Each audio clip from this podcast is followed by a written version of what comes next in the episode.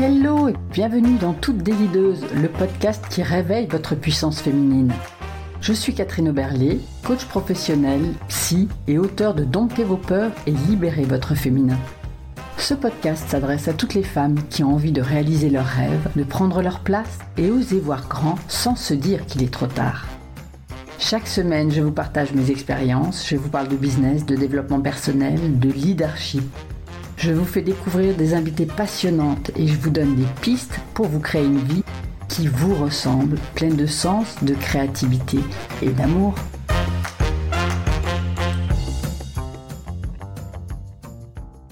Alors, bonjour à toutes et à tous aujourd'hui, parce qu'il y a des hommes qui nous écoutent aussi. Hein.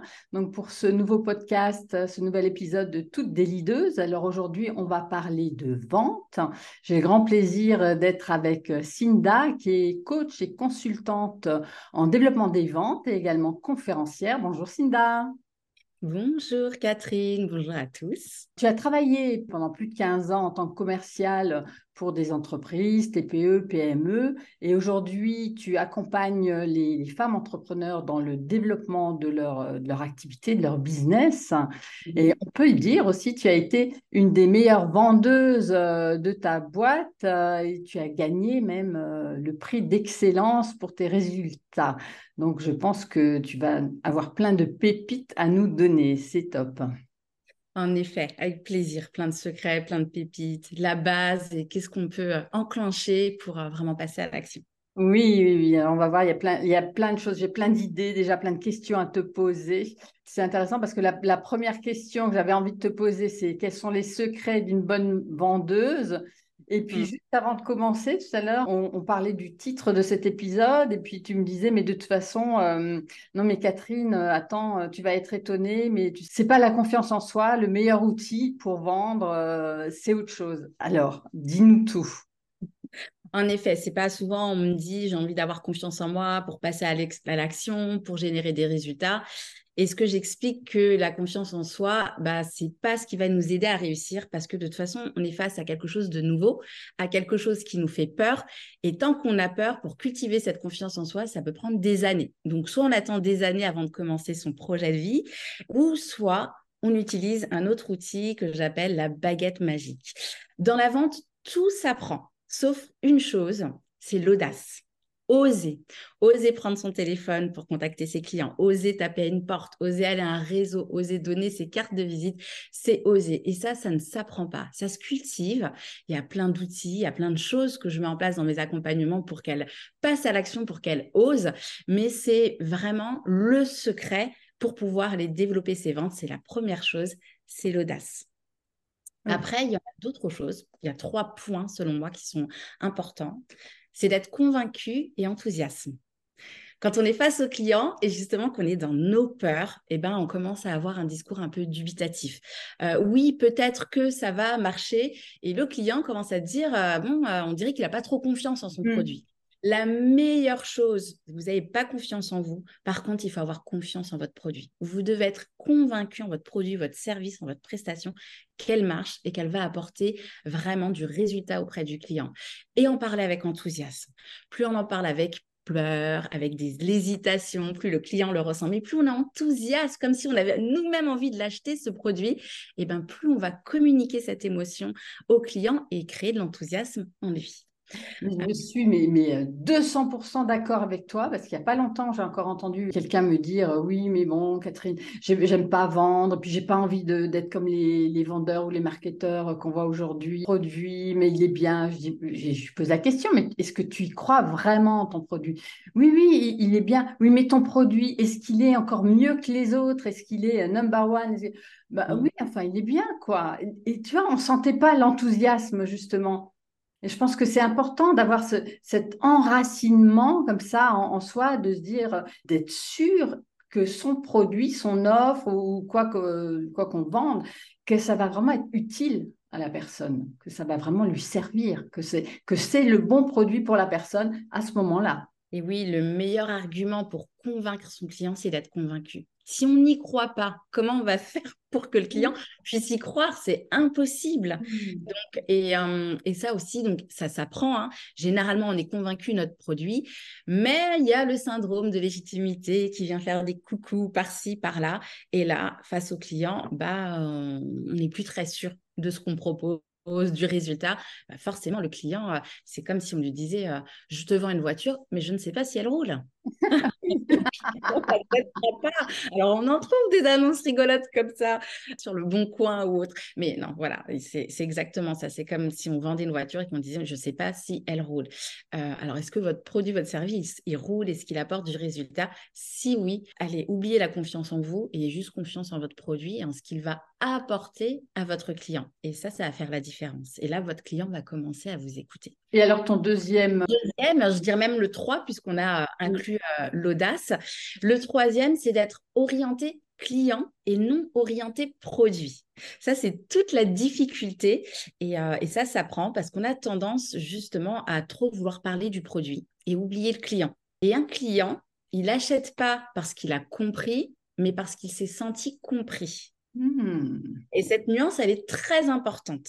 Si le client ne se sent pas compris, derrière, il va avoir l'impression que le produit ne va pas vraiment répondre à ses besoins, à ses désirs à ses peurs, à ses problèmes. Et donc, le client, il a besoin d'être compris et pour ça, il faut orienter toute la conversation sur le client et non sur le produit. Au bout d'un moment, il y a une étape où on va présenter le produit et souvent, bah, on commence à oublier le client. Mon produit fait ça, ça, ça, ça, ça. Et c'est important de continuer de garder une interactivité avec le client, d'expliquer que le produit fait telle chose et va l'aider dans sa vie sur le point qu'elle a évoqué. Et ça, souvent, on l'oublie, on commence à parler du produit, du produit, du produit, puis le client, euh, on commence à le perdre, et puis on voit que pour le coup, on est trop euh, euh, passionné par notre produit et qu'on a, a complètement oublié le client. Et ça, le client, il n'aime pas il a besoin d'être vraiment, de se sentir dans l'utilisation du produit. Donc, il y a des techniques pour justement que le client se sente compris et qu'il ait envie d'acheter ce produit. Donc, ça, c'est le troisième point d'une bonne vendeuse, d'un bon commercial, de quelqu'un qui vend, c'est d'orienter toujours son discours sur le client. Je vous propose ce produit, cette prestation, parce que vous m'avez évoqué ce frein, ce problème, ce désir. Il faut faire la passerelle. C'est super important. Oui, ce que j'entends dans ce que tu dis aussi, c'est euh, l'écoute. Parce que très souvent, en fait, euh, ce qui fait la différence, à mon avis, aussi entre un bon vendeur et un mauvais vendeur, c'est que le bon vendeur écoute. Le mauvais n'écoute pas le client, mais est centré sur lui, justement. Et, je pense que l'erreur euh, qu'on peut faire aussi, c'est que quand on est trop dans nos peurs, justement, on va débiter quelque chose, en fait, et puis on va pas prendre le temps de se relier, d'être dans la connexion avec l'autre. Et je pense que là, on, on perd, en fait, la personne on perd, on essaye de meubler, meubler la conversation. Le client ne veut pas qu'on meuble la conversation, lui, il attend des résultats, il attend euh, des preuves, mais pas qu'on meuble la conversation. Si on commence à meubler la conversation, c'est que là, la connexion, elle se fait pas avec le client et qu'on est trop orienté sur le produit. Oui, ok, super. Alors, quels sont les freins que tu rencontres, toi, la plupart du temps chez tes clientes? Alors, bon, le premier, surtout cliente, chez, chez les femmes surtout, euh, chez les hommes un peu, mais beaucoup moins, c'est euh, on associe, aujourd'hui, on associe le mot vendre, même le client à vendre, à euh, forcer ou arnaquer. Ah qu'est-ce qu'il va me vendre? Non, non, moi je veux pas me faire arnaquer. Donc d'ailleurs, même le client, hein, dès qu'on commence à échanger avec lui, il nous voit un peu comme une menace. Est-ce que j'ai quelqu'un d'honnête devant moi ou est-ce que j'ai quelqu'un qui va essayer de me refourguer un truc qui ne marche pas? Donc, elles en ont très peur. Et donc, elles veulent pas vendre parce que pour elles, vendre, c'est forcer le client ou, euh, ou euh, se faire euh, paraître comme si on voulait un peu arnaquer le client. Donc, elles ont très peur de mettre en avant les, les points positifs de leur offre et qu'est-ce qui va aider le client. Je vais te donner un exemple. J'ai une de mes clientes qui ne proposait jamais de deuxième rendez-vous. Et pourtant, par rapport à ce que le client venait chercher, il avait besoin d'un deuxième rendez-vous. Elle disait non, non, c'est le client qui décide s'il veut un deuxième rendez-vous ou pas. Et je lui pose une question. Je lui dis, est-ce qu'avec ce premier rendez-vous que le client vient d'acheter, t'a donné de l'argent, est-ce qu'il a obtenu le résultat qu'il t'a demandé? Non. Donc, est-ce que tu n'as pas l'impression de l'arnaquer? Ah, oui. Et tu n'as pas l'impression de l'arnaquer en ne lui proposant pas le deuxième rendez-vous parce qu'en en fin de compte, il a besoin de deux, trois ou quatre rendez-vous pour obtenir des résultats. Elle me dit, je voyais pas les choses comme ça. L'objectif, en fait, c'est des croyances, hein. c'est de faire comprendre, de prendre conscience euh, à l'entrepreneuse et aux entrepreneurs euh, leurs croyances erronées qui, hmm. au contraire, plus j'ai peur de passer pour un arnaqueur ou de forcer la vente, bah, plus en fin de compte, je me, je me tiens comme ça. Je vais forcer, je vais, euh, on va me prendre pour une arnaqueuse parce que derrière, la cliente, elle repart, à la fin du rendez-vous, les résultats sont pas là. Bah oui, bah, j'ai dépensé pour rien en fait. Donc, pas le euh, résultat escompté. Exactement. Donc, euh, la première chose, c'est qu'ils ont peur que quand ils vendent, d'expliquer que leur produit va se présenter comme ça, sur euh, nombre de prestations, nombre de temps, bah ça, ils n'osent pas. Et c'est pour ça qu'ils perdent des clients et que les clients ne reviennent pas derrière. Parce que le client, c'est nous l'expert. Quand il est face à nous, il a, et qu'il a acheté, il a confiance en nous. C'est pas lui qui est expert qui va savoir il me faut autant de temps pour pouvoir euh, réaliser euh, cette prestation et obtenir des résultats. C'est nous l'expert et c'est pour ça qu'il vient nous voir. Et c'est cette partie-là qui est important de prendre conscience que euh, si le client pour avoir des résultats, il faut acheter tant de prestations, eh bien, il faut lui dire, voilà, on ne commence pas par une petite en disant que oui, oui, tout va être bien et revenez vers moi, parce que c'est le meilleur moyen de perdre tous ses clients. Oui, oui, oui. D'ailleurs, moi, c'est vrai qu'il m'arrive euh, qu'il y, a des, y a des personnes, des prospects qui me disent, mais vous pensez qu'il faudra combien de temps, combien de séances euh, pour qu'on arrive à tel résultat? Donc, c'est vrai, comme tu disais, c'est important. C'est nous euh, l'expert, donc c'est à nous de savoir aussi, de pouvoir proposer quelque chose, en tout cas. Mmh, exactement, oui. Exactement. Comment tu fais pour les aider à lever ces freins? Et eh bien justement, je les mets en situation comme j'ai fait avec cette cliente, plutôt que de lui dire non, non, euh, tu dois euh, euh, faire tes deux rendez-vous, elle n'aurait jamais accepté. Et eh bien, je lui explique la psychologie client, comment le client va interpréter. Parce qu'on est tous des clients, mais quand on est dans le rôle de l'entrepreneur, du vendeur, et eh ben, on oublie complètement comment le client fonctionne. Oui. Et, qu'on est nous aussi clients parfois et qu'on est nous aussi clients. Et donc, ben, on va pendant tout mon accompagnement, étudier comment le client fonctionne, sa psychologie, qu'est-ce qu'il comprend, qu'est-ce qu'il attend justement de l'expert qu'il a de l'autre côté.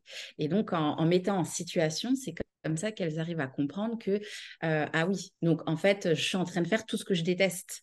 Et donc, elles prennent conscience par elles-mêmes et donc ensuite mettent en place euh, les actions nécessaires pour générer des clients. Et derrière, rien que cette chose avec cette cliente a commencé euh, bah, à fidéliser tous ses clients. Ok, super. Et est-ce que tu as l'impression, on, a un peu abordé le sujet tout à l'heure, mais est-ce que tu as l'impression que c'est euh, cette problématique de vendre ou de ne pas oser vendre, est-ce que tu as l'impression que ça concerne plus les femmes que les hommes ou, euh, ou est-ce que c'est pareil ou... Ça concerne, euh, c'est vrai que ça concerne un peu plus les femmes. Il y a une étude intéressante, je crois que c'est Salesforce qui l'a fait au sein de son entreprise, mais bon, à vérifier. Cette étude, le titre, c'est Pourquoi les hommes ont des postes à responsabilité et pas les femmes?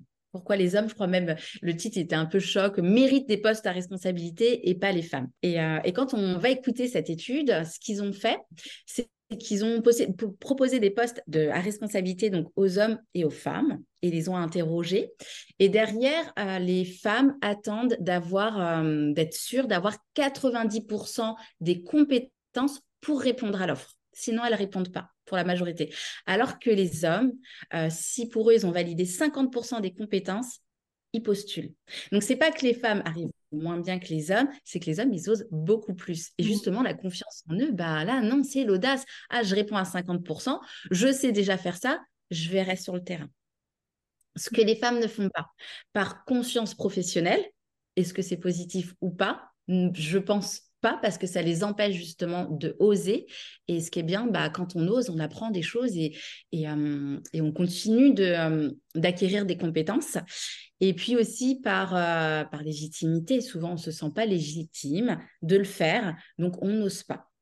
Oui, et puis il y, a, aussi ce côté perfectionniste, c'est que les, les, les, femmes ont souvent tendance à être assez perfectionnistes, donc à être prêtes à 100% pour pouvoir faire quelque chose.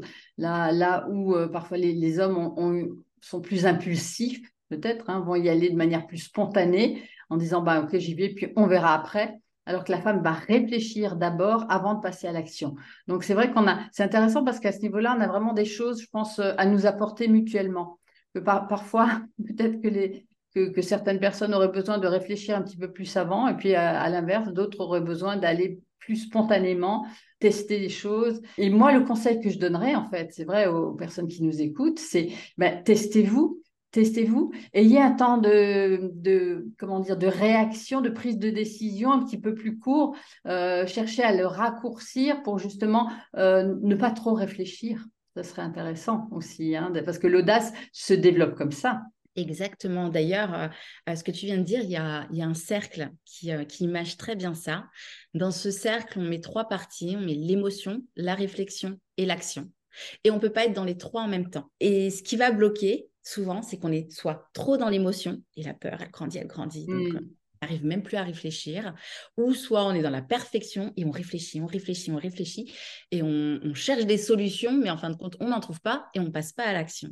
Et ce qu'il faut, c'est savoir équilibrer entre les trois. Mmh. Et ce qui va souvent nous bloquer, voilà, c'est de rester bloqué soit dans l'émotion ou soit dans la réflexion. Mais au bout d'un moment, il faut lâcher l'émotion, lâcher la réflexion, euh, partir avec tout ça et passer à l'action et rentrer dans l'instant présent et aller voir qu'est-ce qui se passe. On a le droit à l'erreur. Oui, et, en t'écoutant, moi, ce qui me vient, c'est un exercice euh, à faire qui est très simple. Hein. c'est en fait de, s'observer. Observez-vous comment ça s'est passé dans les dernières décisions que vous avez prises. C'était grosse, moyenne, petite décision. comment ça s'est articulé justement dans, dans, ce cercle ou dans ces trois cercles qui se croisent ou s'enchevêtrent, puis de voir ce que vous avez et ce que vous pouvez améliorer, en fait. On, a parlé un petit peu de tout ce que je voulais voir aussi, hein, des, femmes qui disent euh, euh, je n'ose pas, je ne sais pas, j'y arriverai pas. Euh. Qu'est-ce que toi, tu entends derrière, tout ça comme, frein, comme problématique, comme peur? Tout ça, alors quand je fais un audit avec justement les, femmes qui n'y arrivent pas, c'est parce qu'elles ne savent pas par quoi commencer ou aller. Et donc, quand on ne sait pas par quoi commencer ou aller, bah, en effet, la montagne est énorme. Comment je vais traverser cette montagne? Et donc, je reste dans l'émotion ou la réflexion devant cette montagne. Et ce qui est important justement pour oser, c'est bah, toute cette organisation, c'est de comprendre qui je vais aller voir, par quoi je vais commencer, comment je vais le faire, d'apprendre toute cette partie stratégique pour pouvoir savoir bah, où je vais, quel chemin j'emprunte. Oui, avoir une structure. C'est ça, d'avoir une structure. Et ça, ça rassure. Une structure et une organisation, ça rassure. Je donne un exemple, la prospection téléphonique. Moi, j'adore ça. Mais c'est rare les personnes qui adorent prospecter, même euh, prospecter physiquement, téléphoniquement. Généralement, euh, la plupart détestent ça. Euh, même dans, dans, mes anciennes entreprises où je travaillais, mes, mes collègues n'aimaient pas ça. Mais moi, c'est quelque chose que j'adore.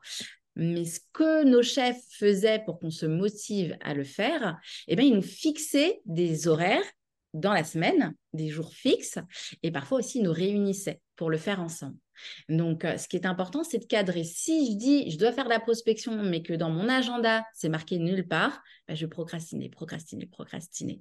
Mais si je dis, je vais le faire mardi matin de 10h à midi, je vais appeler telle personne, j'ai mon fichier, j'ai mon argumentaire, je sais qui j'appelle, tout est prêt, bah là, c'est bon. Je vais pouvoir passer à l'action. Ça va être facile parce que tous les outils sont prêts, tout est structuré, tout est organisé. J'ai plus qu'à oser et puis aller voir hein, comment ça va marcher, tout simplement. Et donc, ça, ça permet, toute cette structure permet justement de lever les peurs et de cultiver cette audace. Mmh. Donc, c'est mettre des choses en place et c'est donner en fait déjà des, signaux à, son cerveau que qu'on on va s'y mettre, que ça va se faire, que cette fois-ci, euh, on va pas y échapper, on va pas pouvoir s'enfuir. Exactement, c'est ça. Et le cerveau lui-même va venir sécréter des, euh, des, hormones pour nous stimuler à passer à l'action parce que lui, il a bloqué ce temps, il sait qu'il faut faire ça, tout est simple pour lui, donc les peurs déjà diminuent. Donc c'est simple, j'ai plus qu'à prendre mon téléphone, lire ce qui est marqué et puis taper euh, les numéros de téléphone et lire mon, mon pitch et voir ce qui se passe. Et ça, c'est vrai que c'est une erreur que beaucoup font, c'est que c'est jamais fixé dans l'agenda, ça apparaît même pas dans le planning. Donc, on procrastine. C'est un peu le truc qu'on met sous le tapis aussi pour le cacher, puis euh, préférerais ne pas le voir d'ailleurs. Hein. ok, donc c'est vraiment, voilà, c'est le mettre en relief, le, le, même quitte à le stabiloter sur l'agenda ou à le, mettre en évidence pour euh, euh, vraiment ne, pas pouvoir le louper, ne pas pouvoir euh, passer à côté. Ok, super, super conseil. D'ailleurs, je, je, vais me l'appliquer aussi. ok. Moi, ce que j'entends aussi souvent, Et ça, ça rejoint un petit peu ce que tu disais tout à l'heure, c'est que les, personnes euh, voilà, se fixent euh, parfois aussi des objectifs qui sont euh, un peu trop, trop gros ou trop éloignés. Alors, c'est vrai que hum, parfois on a l'impression que c'est un Everest à gravir. Alors, c'est vrai qu'on va dire, OK, ben, il s'agit de, de, faire pas à pas, de faire des, des petites étapes par étape aussi. Mais moi, je pense que ce qui est vraiment important, c'est de se fixer un objectif euh, atteignable. Hein. C'est vrai qu'on parle souvent de l'objectif SMART, mais euh, tu es d'accord avec ça? Oui, c'est important de se fixer un objectif atteignable. Alors, en vente, euh, ce qui est intéressant, c'est qu'on va nous expliquer qu'on fixe un objectif, mais derrière, on va le multiplier par 3 ou par 10 ça dépend des entrepreneurs. C'est-à-dire que j'ai un objectif à, atteindre, mais je vais travailler de manière à avoir un potentiel signable, donc un potentiel client, x3 jusqu'à x10. Des entrepreneurs aiment bien travailler sur du x10.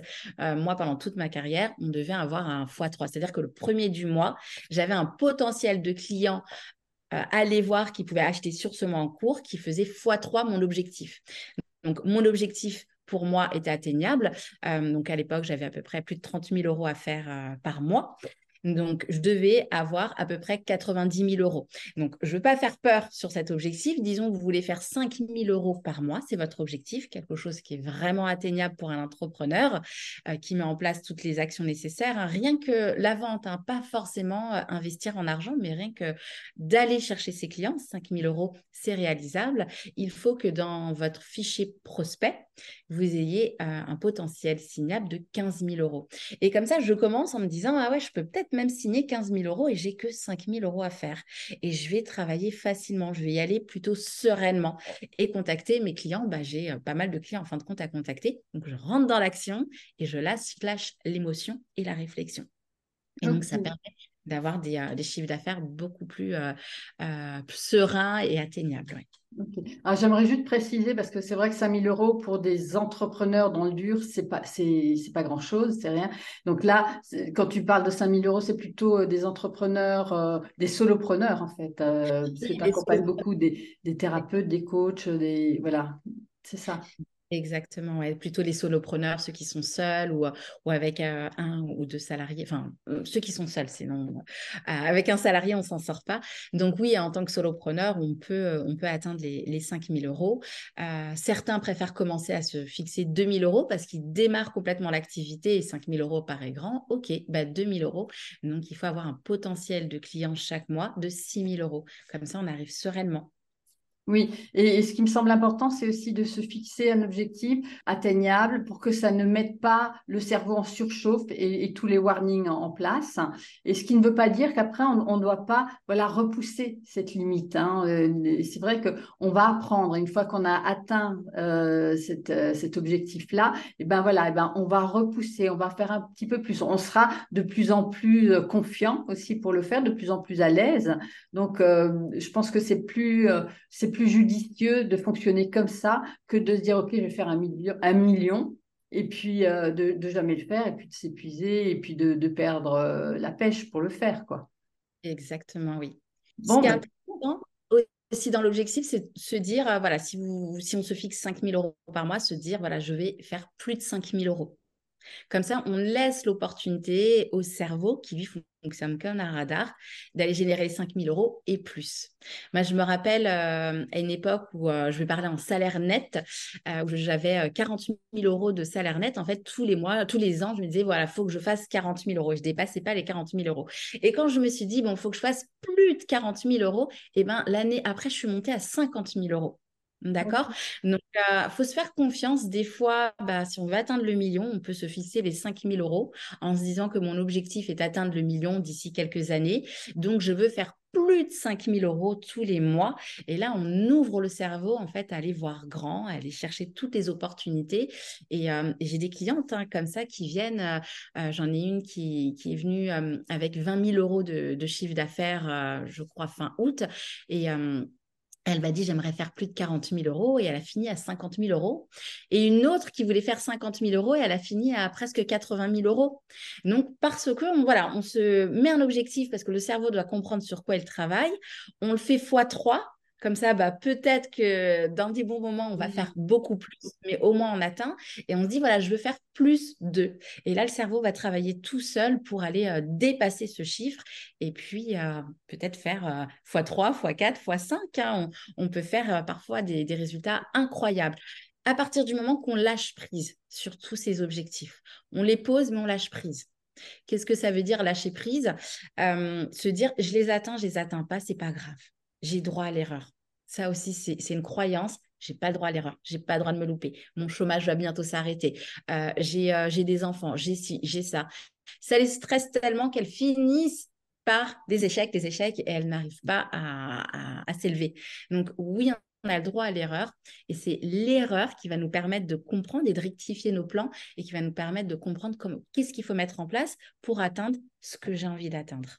Donc vraiment lâcher prise, je fixe des objectifs, je ne sais pas si je vais le faire, j'aimerais, ils sont marqués, ils sont ancrés dans mon cerveau. Et maintenant, je passe à l'action et on va voir ce qui se passe. Oui, c'est que je mets tout en place quand même pour le faire, mais le résultat finalement ne, ne m'appartient pas complètement. C'est vrai qu'il y a une part toujours d'inconnu là-dedans et que c'est à ce moment-là qu'il va être important de lâcher prise et de ne pas s'autoflageller, euh, etc. Exactement. Mmh c'est intéressant ce, mouvement toujours. Hein. Moi, j'appelle ça toujours euh, euh, un peu euh, pression, relâchement. Quoi. C'est, ce que je mets en place et hop, je lâche. Et puis, et, comment aussi, moi, je parle souvent des accords Toltec, hein, mais c'est faire toujours de son mieux pour, euh, pour que les choses avancent, pour aller vers cet objectif. Mais en même temps, il y a tellement de choses que nous ne maîtrisons pas. Donc, c'est aussi comment on va s'ajuster à ce qui se présente. Puis parfois, il y a d'autres choses qui vont apparaître. Et puis, hop, d'autres opportunités. Et hop, on y va. Et pourquoi pas? C'est garder aussi une certaine fluidité dans la vie. Exactement, garder cette fluidité parce que hum, ce qui va être hum, important et qui va nous aider à, à monter, hein, à faire évoluer notre activité, c'est le plaisir qu'on va prendre dans l'activité. Oui, oui, oui. Tellement important le, plaisir, parce que sinon, c'est vrai qu'on va avoir tendance à, être dans, cette tension, cette pression, et à oublier de prendre du plaisir, effectivement. Exactement, exactement. Et souvent, on oublie de prendre du plaisir. Et c'est ce qui fait qu'on n'arrive pas euh, bah, à monter, à faire évoluer son chiffre d'affaires. Bah, on fait peur à nos clients au bout d'un moment. Les clients n'ont pas envie de travailler avec nous et c'est juste. Hein. Euh, qui a envie d'aller travailler avec un expert, euh, même s'il prétend avoir plein de belles choses, mais qui est super euh, stressant, donc c'est désagréable pour le client. Bah ok, c'est super ce qu'elle me propose, mais je vais pas le faire avec elle. Mais merci, tu, as préparé le travail pour la concurrence. Je trouve un qui vient dans basket et qui me propose la même chose que toi. Donc euh, voilà, d'où cet enthousiasme, prendre plaisir et, être OK que le client il a le droit de dire non. Souvent, on est frustré, le client il a dit non, il a le droit de dire non. Mais il peut un jour changer d'avis, il est juste peut-être pas prêt parce que vous n'avez pas présenté les choses comme il fallait, parce qu'il a besoin aussi de cultiver une confiance. Il y a une règle, sept contacts.